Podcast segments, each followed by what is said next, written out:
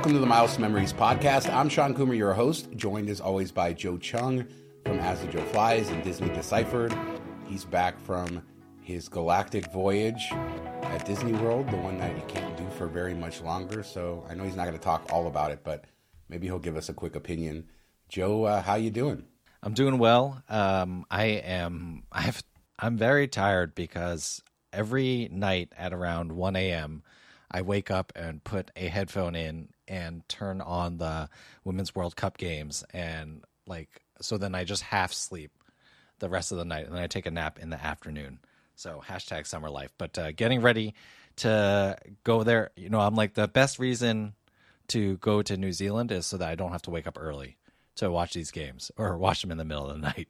there you go. You get to be in the right times. Where is the Women's World Cup? I should know that, and I feel stupid, but uh, oh, it's okay. It... It's in New Zealand, Australia. So oh, okay. So we'll be in New Zealand for the last U.S. group stage game. And then hopefully, if all goes according to plan, we'll see them play their first knockout uh, game in Sydney. If they don't win the group, then most likely we will watch the Netherlands in Sydney, which will be fine as well. I mean, I have relatives in Sydney to see, um, so it'll be good. Uh, for the Galactic Starcruiser, it was a it was a really awesome time. Um, I took my two older kids. We spent a few days in Disney before then. Managed to, you know, Shawn. I know we were talking before I left about the summer um, because we were going at an easier pace. The summer ended up not being that bad. We would like go back to the hotel before any storms. Um, and it wasn't too hot, and then we'd go back at night. So that went pretty well. And the Galactic Starcruiser, I mean, it was a really awesome experience. Um, I am sad to see it close. I both like understood why it costs so much money to go, um, and also understood, I think, why Disney like they could have run it for longer. Like they don't need to close it yet, I don't think. But I think they did a terrible job of marketing it. Everyone thinks it's like a Star Wars hotel or something, um, which it really is not. The way to think about it is, actually, Shawn, remember like I don't know, can you recall like the first time you rode Rise of the Resistance, the marquee ride of Star Wars Galaxy's Edge, and like what that felt like? I can, but I wasn't the most in love with that ride at the beginning, so I, I don't That's know. True. But yeah, I definitely can remember it. Well, the ride makes you feel like you're like part of a Star Wars story. So at, at, the very least, you know, you you you didn't like it from like a technical perspective, but in terms of like the atmosphere, I think even you would admit like it's designed to like make you feel like you're part of the story, right? Yeah, for sure, and it is an over the top experience, and by no means do I not like it. I just like other Disney stuff, a, a few other things better. But yeah, it, it's it's probably the most immersive attraction ever built, and on a scale and scope that nobody had really ever done before, or maybe you know had only been done a little bit uh, before. So this takes that and kind of puts it on steroids. Yeah, pretty much. So you're like on a two night stay and you're taking like a cruise through the galaxy or whatever. And like, you know, a lot of jokes are that the Star Wars Galactic Starcruiser looks like a prison on the outside because it does. There are no windows. The windows in your stateroom are like looking out into space, which was actually pretty awesome um, and cool. In fact, it's like timed correctly. Like I didn't even realize this, but on like the last day, you take these quote unquote shuttle pods down back to the planet when you're done, and you can see them coming in on your you know out outside your window um, when you know so all that kind of stuff. So they take the immersion to the next level. Um, there is a main storyline which is basically resistance versus first order um, which you can guess you know this the timeline is set between episodes eight and nine of the movies. But then there are all these like crazy like other storylines and it's like the star wars world is happening and you happen to be a part of it. And you take um, part in advancing the story. Even though it always follows the same path it's just a lot of fun to be involved. And so my kids the reason why i went well half the reason was i went was for my kids. And they really connected with one of the characters. There's like i thought there was only six but there's probably eight or nine actual like face characters like character actors. Um, and so my kids really connected with one of them and really took play took part in helping him to advance his storyline. At some point, he like called them over and called them to like a secret meeting. And you know, there's a lot. the whole Starcruiser is it's like secret meetings are happening all the time, almost to a comical fashion. But because he like knew my kids by name and called them, like it was really special for them. So it was a really awesome experience. And I will say the the last thing I'll say about it, Shawn, is in terms of Star Wars writing, it is one of the best written Star Wars things, or maybe not the best written, but it is very well written as a Star Wars story. Like the finale hits like all the right character beats and also the right thematic beats that you would expect from a Star Wars story. And in fact, I found myself sympathizing with the First Order character in a way that I didn't expect I would. And you know how like good movies, you kind of get where the bad guy's coming from, you know, and I think they really did that. So whoever wrote the whole thing uh, did an amazing job. So all in all, a top-notch experience. I really think it is one of the best things Disney has ever done. But the reason why it's so expensive is because if there's only 100 rooms you know you only there's only a certain number of housekeeping that you can hire you know just start with housekeeping right like it just costs so much money to run this thing and that's why it costs so much and i think it is worth the experience uh, at least doing it once but disney marketed it terribly like people just think it's a hotel and they don't realize you know they should have been like hey did you ever want to be like part of a star wars story like this is what it is and i think they would have attracted more people willing to pay for that but it's too bad yeah, it's an interesting case, right, where they created a good product and gets good reviews. People really love it. It's unique, but it's too expensive to run, and the demand wasn't there for the price that they have to charge in order to make money. And Disney's not in a position right now where they can, you know, be losing tons of money. But you know, they did say they will do something with that building. Um, so we'll, we'll see. Obviously, they're writing it down and you know using it for tax benefits at this point. Uh, but hopefully, they do something with it uh, I'm glad you got to do it, and I'm sad for myself that I, I never did. Uh, the reason they can't really turn it into a hotel, from everything I've heard, is just there's not really the logistics of a normal hotel there. You don't have all the public spaces you would have for a normal hotel. Plus, like you said, there's only 100 rooms, so you know staffing it and everything would just be different. You would almost have to add on, right? There's no pool. To your point, there's no outside spaces. You know, if you made, made it There's a regular one outside hotel, space. Oh, there they is. it a climate simulator, and it's just like a door to outside. It's like you know the equivalent of like a garden, you know. so you're not really a pretty- prison. It, it's the prison yard. Yeah, e- exactly. It's pretty funny because they're like, "Oh, it simulates the uh, weather on Batuu," um, but actually, it was pouring, pouring rain the first day we are there, and so they actually didn't even let us use the climate simulator. They said the weather on Batuu was too bad. So, um, you know, the really ironic thing is, Shawn, that if Universal did this with Harry Potter, uh, it would be a slam dunk and easier to market, right? Because for Harry Potter, well, again, I think Disney really screwed up the marketing. Like, I don't remember. Do you remember when the kid from the Goldbergs did an ad? Yeah, I remember he did the like the preview, was- right? They, they released that on YouTube. Yeah, it was terrible, right? But if you did this for Hogwarts, you just be like, "Hey, come to Hogwarts for a few days, get sorted, you know, take part in a story, have fun." And it, it's like, I mean, that that's easier to market, and I think a lot of people would be interested in that. Imagine if you, you know, I don't know how they would, right? Like, let's say you and me were in a room together, like, and you were sorted into, I don't know, what what what house are you, Harry Potter wise? I don't know. Uh, uh, oh, God, what is it? A Griffin? Is it Gryffindor? I don't know. I Yeah, don't you'd know the probably be a houses. now. It's been a while You're since pretty- I've. pr- It's been a while Yeah. since I've seen. Is that a, is that an insult, Joe? I, I've forgotten. What's the No, best- Gryffindor is That's like the, the, evil like, one. No, brave and No? noble one. No, Slytherin's Oh, the okay. Yeah, yeah. Slytherin. but that's anyway. the bad one. Yeah. The only like weird thing would be like if we were in the same room and we were sorted into different houses, it wouldn't make sense for us to be in the same room or whatever. But you know, little things like that aside, like I think people would really get into it. I think that you could create a hotel like this without the cost uh, and, maybe a little bit bigger. I think a Harry Potter hotel would be amazing. Uh, it's too bad Universal doesn't have the land to build one like attached to their parks, but that would be, yeah, next level. And I think they could build it to a different, maybe take some of the lessons that Disney learned and build it to a different scale. And I think it would be amazing just to stay in a hotel like Harry Potter, heavily themed, where you have different magic everywhere. Even if you don't have the over the top, you know, one of the costs, right, was the actors.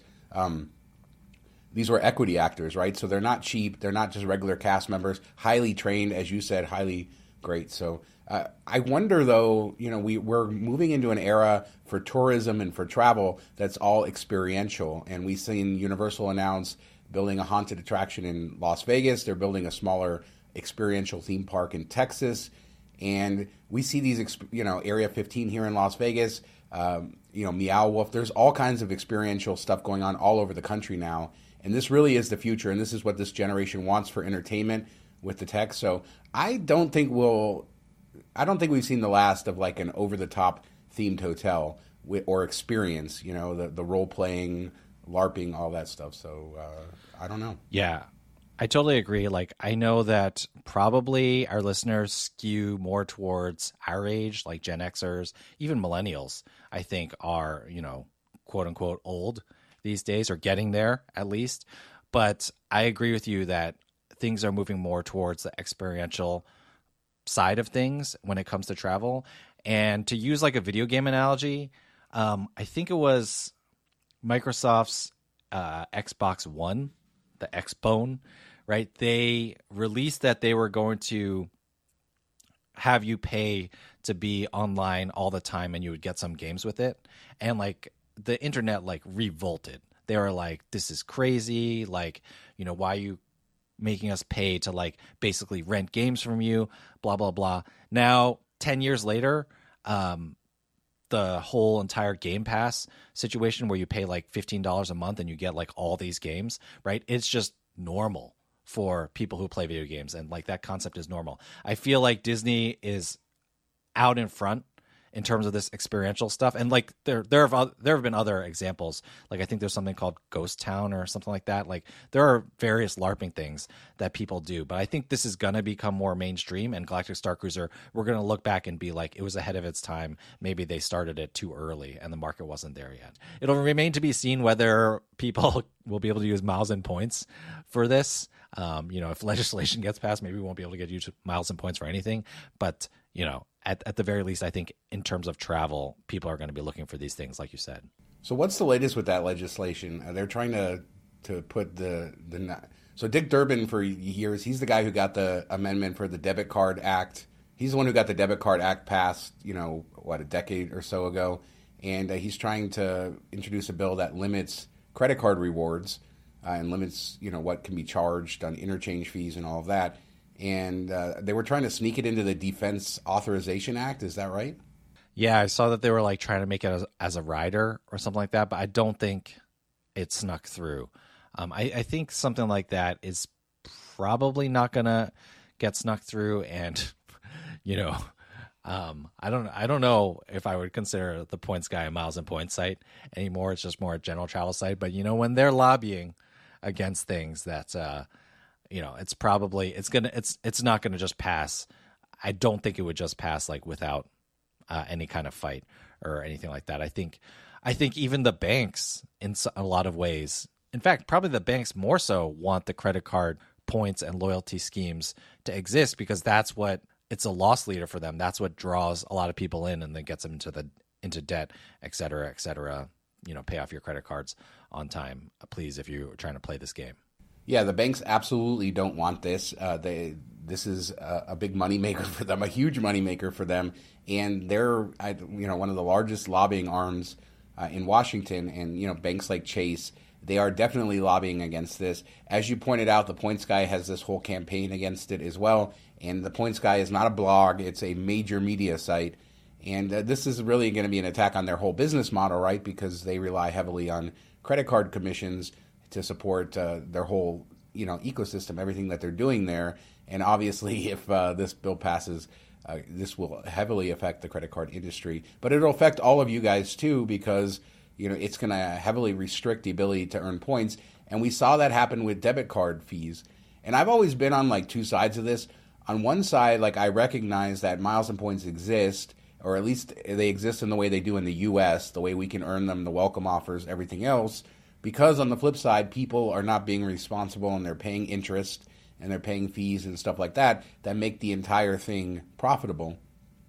Also, we're paying, you know, what, anywhere from one and a half to three, three and a half percent as part of interchange fees on everything we buy. And while, you know, it's becoming increasingly more common for merchants to pass that on, just think about gas stations having a cash price versus a credit price, restaurants adding surcharges, all of that But even the ones that don't pass it on, they are passing it on, right? Just in their prices. So we are paying for that in one way or the other. So from a consumer standpoint, I definitely see the point in in looking at this and saying, why are we uh, in an age, especially with the technology we have, where you can have where the cost to do a transaction is very very low, right? It's not 3%. It's not costing Visa and MasterCard 3% to process the transaction. Why are we doing this? Uh, why are we, you know, pushing this whole ecosystem that's driving people into debt and, and everything else? So I, I, see that point on that. But on the other side, uh, it definitely has helped us obviously travel a lot. And it's not quite, you know, clear cut. If you take all this away, you're not going to eliminate a lot of those other problems either. So, you know, it, it's a tough thing.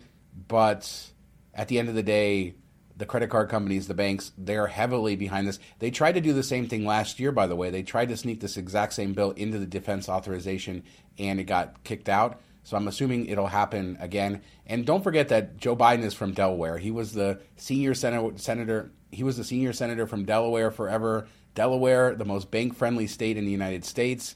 A lot of banks are based there. He knows the banks very well. So I think you know Joe Biden probably on their side as well as, as a lot of other things. Not to get too into politics here, but hopefully the same thing will happen as happened last year and it'll just get kicked aside.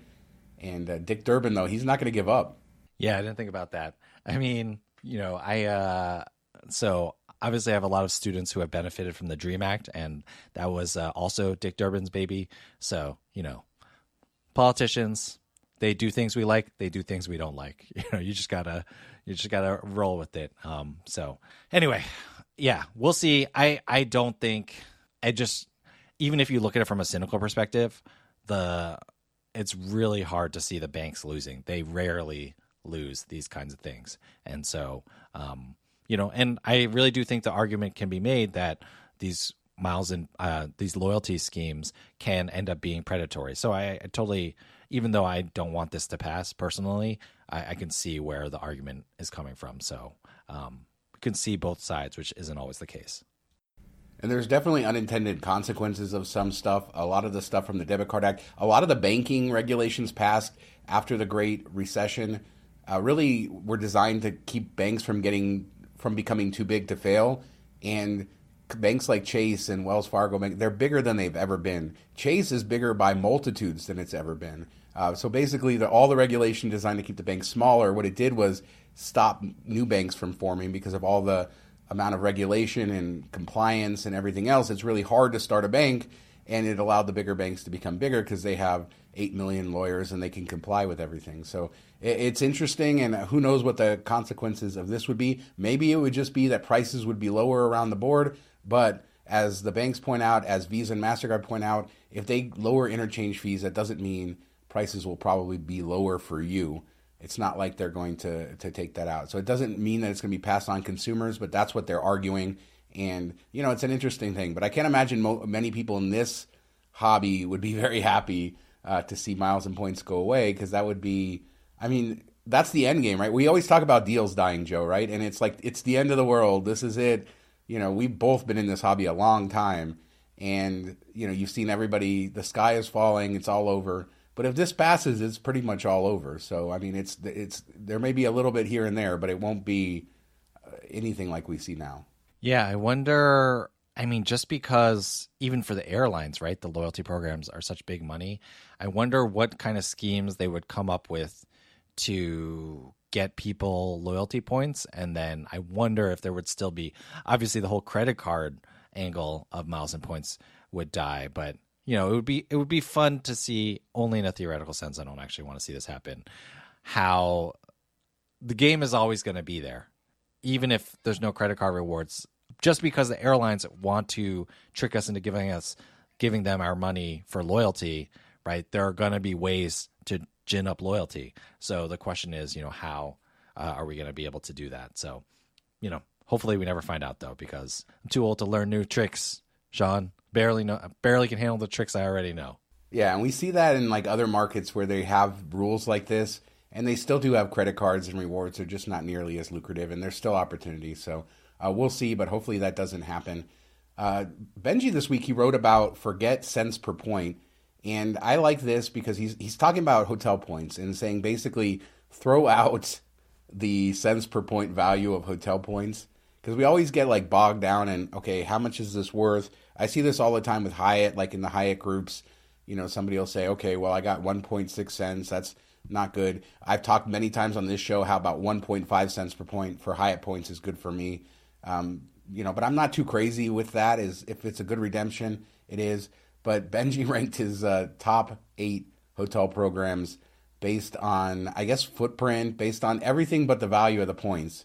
And you know, I don't. He, number eight for him, Joe, is Sonesta, and he has this weird obsession with Sonesta. But is Sonesta even like worthy of being on this list? Is have you ever stayed at a Sonesta? no. yeah. Me neither. He, I mean, look, this is why we love Benji. You know, he he uh, finds value where uh, others may not. He says Sonesta having relatively few properties is a positive, although he dings Hyatt uh, down on the list uh, doing it. I'm just messing with with you, Benji. But yeah, he had that Sonesta card. There is a co-branded card for them, so I know some people do like that. Then Best Western, Wyndham, IHG. He has Hyatt at number four. This is probably controversial, but Benji's not the biggest Hyatt guy. And yeah, I honestly was surprised he had it that high. Like for Benji, I was surprised yeah. he had a number four. Well, he had some good stays this year, but I think a big thing for him is the footprint.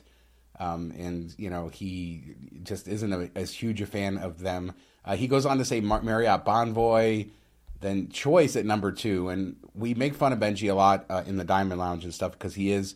We always say he likes those lower tier properties, uh, but he does like to take road trips, and and I've done that. I haven't used Choice privileges nearly as much. I talked about how I used it in Copenhagen and I really loved it there. What a great redemption that was! I think it was twenty thousand points a night, so it's ten thousand thank you points per night because it's a two to one uh, transfer to choice, and that was an incredible value for me. And there's a lot of values in Scandinavia, but uh, in the U.S., choice no, not not. Uh, how could you rank choice number two, Joe? Tell me, explain it to me. I cannot explain it to you. You you know I can't explain this to you. You're just you're just setting me up. I mean, he brings up a good point that like Choice is bringing in the domestic Radisson properties, and then reading this article, I didn't even realize there was a Choice card from Wells Fargo, which is five x at grocery. Um, also, since you know Amex doesn't seem to like people spending money at grocery anymore, maybe that gives you more value. But I, I think I've said it many times. Like I think of miles and points about as like giving me the chance to stay in like nicer properties for either the same or less money than I would normally. Like I'm, I'm like a choice hotel. It's just it's just not moving the needle for me. And yeah, maybe if I'm driving cross country and I need to make some stops, that'd be good. But you know, I'm just it's it's not getting me out of bed in the morning. Yeah, and he's talking about which points he's pursuing based on these rankings. And yeah, I don't get it with choice. Obviously, he uh, he does. The other big thing with Choice, I think, is they don't release award space to what is it, 90 days out or something like that. Uh, so it makes it a little difficult to plan ahead. Um, but you know, they are part. They have Circus Circus here in Las Vegas, Joe. So that's a reason to get choice points alone. Is just to get a free night at Circus Circus. And then he also has Hilton at number one, and I don't disagree with this because Hilton, they really do have the most robust credit card lineup, the ability to earn points. They have a huge uh, they have a huge footprint. The elite benefits aren't terrible.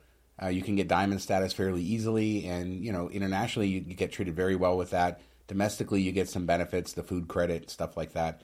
So I, I agree with number one Hilton. I mean, I, I do like Hyatt. Um, I do think you know the ability to earn ultimate rewards for Hyatt uh, adds a lot to that, even if their co-branded credit card isn't nearly as maybe lucrative as some of the Hilton offerings. But and of course, Hilton has those great free night certs. Hyatt doesn't. So for me, Hyatt probably number two, but Hilton, I agree, number one. And I always want to have Hilton points. That's a currency that I always want to have a decent amount of so that I can, you know, fill it in. It's definitely my number two hotel program, but it's one that I wouldn't want to go without. Yeah, I definitely agree. Just Hilton in terms of ubiquity, it just really goes a long way. Like you don't have to worry about finding a Hilton in most cities that you're going to go to, which, you know, I know that we love Hyatt, but I mean, that is a problem constantly. Um, so I think Hilton deserves its number one spot. I don't love the redemption numbers sometimes, but I think typically if you put the work in, you can get Hilton redemption numbers that work for you most times. Um, there are some properties where like everything is a considered a premium room or whatever, and then the redemption rates are nonsense. But um, you know, especially in shoulder season and stuff like that, it's definitely doable. And those free night certs are just beautiful, absolutely beautiful. Hopefully, Hilton keeps them the way that they are. So I was uh, going through Twitter and I found this tweet about this airline. you mean scam. X? Oh yeah, Stupid. X. Oh Stupid. man, don't get Joe started on. Uh, Don't on- get me started. Don't get me started. Are you are you using Threads a lot? I haven't been using it at all. I mean, I've been using it. I'm like, I'm hoping more people will come over. Uh, there's, I mean, there's a lot of stuff that they need to work on. I think to make it better, but it's just, I mean, it's just so Twitter is so badly run right now. Eh, you just even even if the bottom doesn't fall out, and I will say that like people, and it might be because not everyone's over there yet, but it's just a lot less toxic over there right now. So there you go. There's a, an endorsement for Threads. But over on Twitter, I saw this tweet about this guy. His flight got canceled by Delta at JFK. So he goes on to Google and he Googles, you know, Delta JFK because he's trying to find the phone number to call them to get, you know, his flight fixed. And on Google, there's a phone number that apparently is a scam phone number. And so he calls, and then they're trying to get information from him. He seems like it's suspect, so he ends up hanging up. It does turn out that it's a fake phone number. So they were trying to get his credit card number, basically stuff saying they would rebook the flight for him, probably just taking his information. Uh, and then he actually went and looked, and there was tons of other airlines with their Google listings for JFK Airport where they had changed the phone numbers. So apparently there's a way to hack Google's SEO or whatever in order to get different phone numbers on there. So that's just a reminder. I wanted to put that out there. I wrote about it. You know, always go to the airline's website, verify the phone number directly that you're calling. Uh, I guess that's a good that's good advice these days probably for anything. Just think about how often you Google something trying to find a phone number and you know the thought that maybe these aren't accurate or that they could be taken advantage of uh, you know banking all kinds of stuff just brought to mind that we should probably be a little bit more careful uh, when looking up phone numbers Google algorithm is such trash these days. Like I think that the reason why the scams have increased is because Google is just not doing a good job with its algorithm and like you know that guy said on Twitter like they don't check either. So it's just it's like becoming like the wild wild west again. Like what is this web crawler? You know, so this is like a it's just it's just a mess and it's really frustrating. Like every time Google just ignores one of its products. It's super frustrating. But actually the search engine was supposed to be your like that was originally your core project product. And so that's all really frustrating. The other thing that is frustrating, um, and I guess this gives maybe Google a small modicum of uh, grace in this situation, but I needed to call Qantas for something, and it took me like eight clicks to find the phone number. You know, it was like I clicked on contact us, but then they want me to chat with their bot or whatever. And like, so I had to keep, you know, I had to go to the menu at the very bottom with like the little links to finally find the contact number. And so for reasons I don't understand, or maybe I do understand because the phone lines are got to be populated by real people, the airlines seem to be burying their phone numbers. And that's really frustrating too. Yeah, that's ridiculous. I mean, at some point, a cost of doing business is providing customer service. You're an airline. Uh, people need to call you. You need to like not do that. That's ridiculous. And you know, the, which leads us into the next story, which is American Airlines is automating a lot of their customer service responses. So apparently, uh, One Mile at a Time wrote about this. When they get a high demand time, so when they're getting a lot of emails, they will push their customer service emails off to an automated system that will send one of two replies. And basically, if your delay or your issue is uh, based on mechanical on their fault, it's their fault. They'll give you a twenty-five dollar voucher or twenty-five hundred miles automatically. Uh, if it's not, then they won't give you anything. But basically, when you email American Airlines going forward, and according to One Mile at a Time, they're the only airlines doing this. You're going to get a boilerplate response if they're using this automated system, and then you're going to have to follow up. And basically, this is just creating more work for their agents because people are getting mad because you know the email, the automated email from their system isn't addressing your problem, right? It's sent out to everybody. So it's another example of like, you know, they're trying to cut back on their costs, and you know what what does it mean for the customer experience? And you know, we talk about And right now, where we have like a writer strike in Hollywood and all this, and AI kind of looming over, I wonder what the AI you know future is for customer service, especially text based customer service, and how frustrating it's going to be for customers as we evolve into that. Because obviously, we're not going to get to a point where they have systems that work great. We're going to end up with crap like this, where they send out these automated emails. Uh, but yeah, so if you, American do better and if you're getting a like a boilerplate response from them, you can you know follow up and hopefully get to a human. There's also certain keywords apparently that it's looking for that will get you directly to a human. Uh, One Mile at a Time mentioned something about disability, so I'm not going to say that that's a hack to get you to a human, but there there might be other words that are not disability uh, that get you there that you might want to include if you can figure out what those are, so that you don't have to deal with this. You know, the other annoying thing is it's not even good right? I think I've talked about this before, but like when I call AA, when they ask me for my uh, secret word or whatever, I I say it like six times. I I'm exaggerating. I think I say it three times, and it's not a hard word. And I think after the third time, the computer gives up and just puts me through, right? So they they, they can't even hear. You know, I know I know I have a deep voice or whatever, but they can't even like understand what we're trying to say. So, you know, I, I just think and then if you haven't seen uh, Leslie's little rant about this uh, AI website content mill, um, you can check out her tweet on at trips with Tykes and went a little bit viral. It's just trying to automate everything. I, you know, I'm not like a technology hater. I'm sure in like 15, 20 years, a lot of this stuff is going to be automated and it's going to feel seamless. But like right now, as the companies are trying to figure it out and trying to cut costs during the recession or whatever, it's it's just a mess no AI writers, by the way. Like I think art needs to be created by humans, and uh, I support the writers and the actors. Got to say that. Yeah, I think in ten or fifteen years, you're probably going to call up any company, and you're going to be talking to an AI, uh, and it's going to be mature enough that it can understand you like a human can, and and do most of at least the basic customer service stuff. And I expect that that's going to happen, and it's going to be you know be a digital voice that can understand you, and hopefully it'll work. Uh, but to your point, companies are going to be pushing the boundaries on this as they, you know, try to use this emerging technology to save money. And you know, obviously, the American Airlines example isn't AI; it's just an automated email response. It's like from you know 20 years ago or something.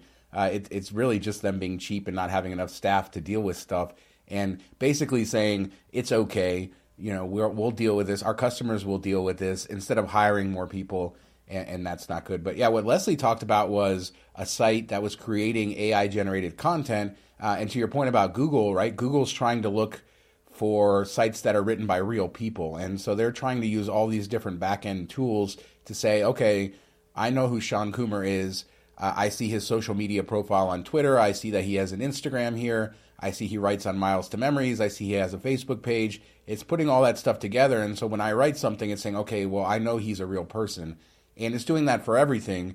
And so what they did was they created Twitter profiles, uh, trying to create basic uh, digital footprints for their authors who were all made up and AI generated, right? So they, they're just fake. And so you're going to see more and more of that. And so they have bios, there's even tweets from these authors. They're basically trying to create online personas for fake people so that they, so Google thinks they're real authors. Um, so, yeah, I mean, it all just gets more complicated by the day. Uh, I, you know, I have mixed feelings about AI as far as writing. Um, I, I, think it's inevitable that it's going to happen. I definitely think uh, what the writers and actors in Hollywood are asking for uh, is interesting, and it's going to be the first of many battles. We're going to see this battle happen in almost every industry uh, because you know a lot of people are going to to lose their jobs, and a lot of the stuff is being fed by you know writers and all the content that we've put out there. So it's an interesting argument all around. Uh, but yeah, automated customer service coming your way from American Airlines, the airline that never disappoints. I don't know what to do. But the one thing that Ben points out here, and this is the travel hacking angle, he says, and this is very true, that because they give that automated $25 compensation, if you were someone who liked to complain a lot, uh, but didn't want a whole lot of points, maybe you could, you know, just send an email after every flight and get your twenty-five dollar, twenty-five hundred free miles. I wouldn't do that. We talked about Hilton shutting people down, um, but yeah, I was know, gonna it's say, automated. Uh, yeah, that's true. But uh, I was gonna say, yeah, didn't we just talk about someone getting his account shutting down for uh, complaining too much? But yeah, I don't know. It's crazy. I just I, I feel too old for this stuff. I, I don't know how I'm gonna handle it all. I'm sure I'm gonna have to start. You know, my kids. Yeah, your kid, you can probably ask him. Like my kids, I need them to get a little bit older so they can understand all this stuff. So I can just ask them about it. Uh, I'm getting to that phase of my life. You know, in a decade when they're old enough to understand it, I think I'll be ready to just outsource everything to them. My son is like an old man, so um, I mean, he uses tech, but he doesn't. He's not. Yeah, I don't think he understands it better than I do. You raised him right, Shawn. You yeah, raised him yeah, right. exactly.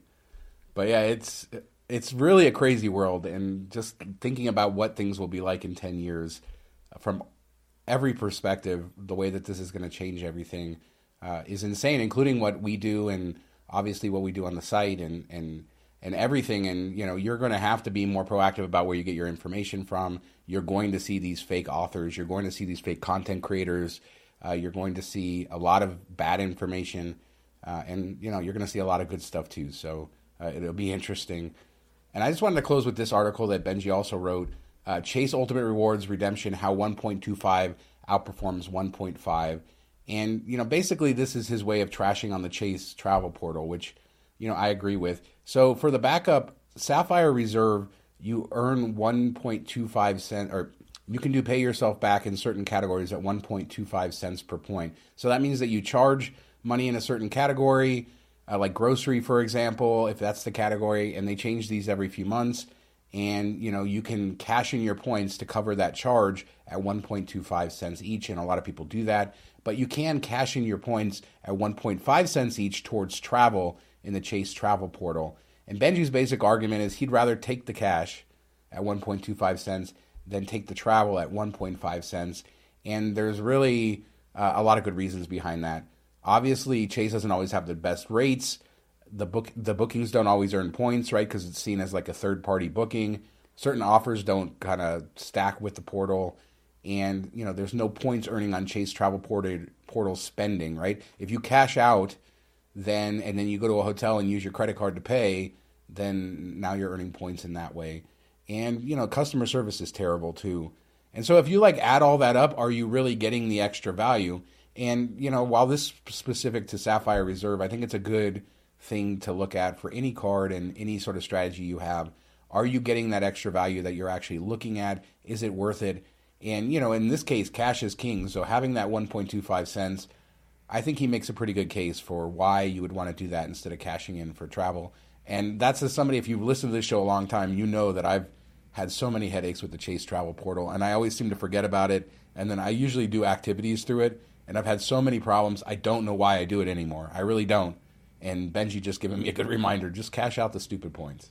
Yeah, I mean, obviously small sample size, but I've had three friends use Chase Travel Portal this summer, not including you, and all three of them ran into issues and like big headaches because of it. One was like a canceled flight, and then it was like a mess to like you know get refunded and like rebook it and all that stuff. So I think for the extra 0.25 cents per point, plus like he points out, you are earning some back. Um, you know, not not enough to make up 0.25 cents per point, but like it's more than nothing. Eventually, you know, and at this point in our lives, you know, our time is our money. So Exactly, exactly. And it's just another outside the box. I like to highlight when he writes about this stuff. Obviously, Benji likes to write this stuff, this type of content, and it, it's just a good reminder. What a contrarian! That. that yeah, what a contrarian. But I'll tell you, like I have amnesia when it comes to the Chase Travel Portal. I don't really book flights through there anymore. Um, I've booked an occasional hotel through there when I'm like in a city. I think like a, when we were in Lithuania last year, and there weren't any chain hotels. I just grabbed a hotel through there. Um, I have done that, but the activities are usually what I do, and it's always a mess, and it doesn't make any sense. And I got to remember every time I try to do that to just back slowly away from the computer because sometimes the tickets don't come. I've gotten better. Like uh, I forget where we were. It was just when we were in Asia somewhere, and you know they didn't get it, and then I was able to pull up the WhatsApp of the company and like WhatsApp them. Um, so I've gotten better at like going directly to the companies and trying to overcome the issues. But like, what's so hard about getting a, a voucher? Uh, and I, and I guess you have to blame Viator because they're the ones who are on the back end supplying a lot of this stuff, and so a lot of the tours you don't get. I don't know. It's crazy. So uh, just do that. But remember, thinking outside the box. Joe, I'm I'm I'm jealous that you. I'm never gonna get the Galactic Starcruiser experience. I'm never gonna get you know checking off all my Disney fan boxes. Obviously, I haven't been to Aulani yet. I haven't been to Disney Cruise Line. Been to, to everywhere else, but I'll never get that Galactic Starcruiser. So uh, I, I I'll never be able to get the perfect scorecard that you have. Well, I don't have a perfect scorecard either, but uh, yeah, it was a great experience. And don't worry, if you have FOMO, it's uh, for anyone out there, it's pretty much sold out uh, until it closes on September 30th. So you know you don't have to worry about it. The, the crazy thing I found, Shawn, is there are people have gone like three, four times. Like this is their, you know how people like buy season tickets to sports and things like that. Like this is that for them, and so a lot of emotions in that community. But yeah, glad to have done it. Um, and also, like we had talked about on this podcast, I was glad to like have done it and not really be covering it and just getting to enjoy that with my kids, especially with the type of jobs that you and I have, Shawn. Like we don't get to do that a lot, and so getting the chance to do that was really nice. I didn't put anything on Instagram or Threads. The only thing I put was I put the picture up before we got on, and that's the only thing I posted, and that felt great. Now you just went against it though and talked for five minutes here. No, but you're you're not going to talk. I'm, I'm, just kidding there, but you're not going to talk on Disney Deciphered about it, not doing the review or anything. You haven't backtracked on that. No. Uh, so what I did was I did like when for our patrons on Disney Deciphered, like when we're in the parks, we record live, um, and so I did that, and I think I will do one more. But like the only thing I found is like I want to talk about the experience, especially with spoilers. Um, and so I'll probably leave that on Patreon only. But yeah, we're not going to do anything on the main episode about it. So um, yeah, feels great. All right. Well, uh, you're going to be gone the next couple weeks, right? That's right. Go USA. Uh, we'll be back for the 14th episode, Shawn. I think I'll be able to do that one. So uh, the August 14th. 14th. Yeah. So we'll have to figure that out. All right, Joe. Well, enjoy your trip. And where can people find you when they're not listening to this fine podcast? You can find me on X at Azure. I I bet you by the time I come back, by the way, it won't even be called X anymore. Like remember remember when our tweets were limited for twelve hours? What an idiot. Uh, at Asjo Flies all over social media. And if you're looking to book a trip, Joseph Cheung at travelmation.net. What about you, Shawn? At Miles to Memories all over social media, including on X and Threads, Facebook, everywhere, Instagram. Uh, you can find us doing Vegas stuff, youtube.com forward slash miles to memories. This podcast, mtmpodcast.com. There's links to subscribe there, links to apply for cards if you're interested in supporting the show. And uh, always, and of course, everything at miles to memories.com. That's all our posts, podcasts, videos, everything we do. Thanks so much for listening. Talk to you next time. See ya.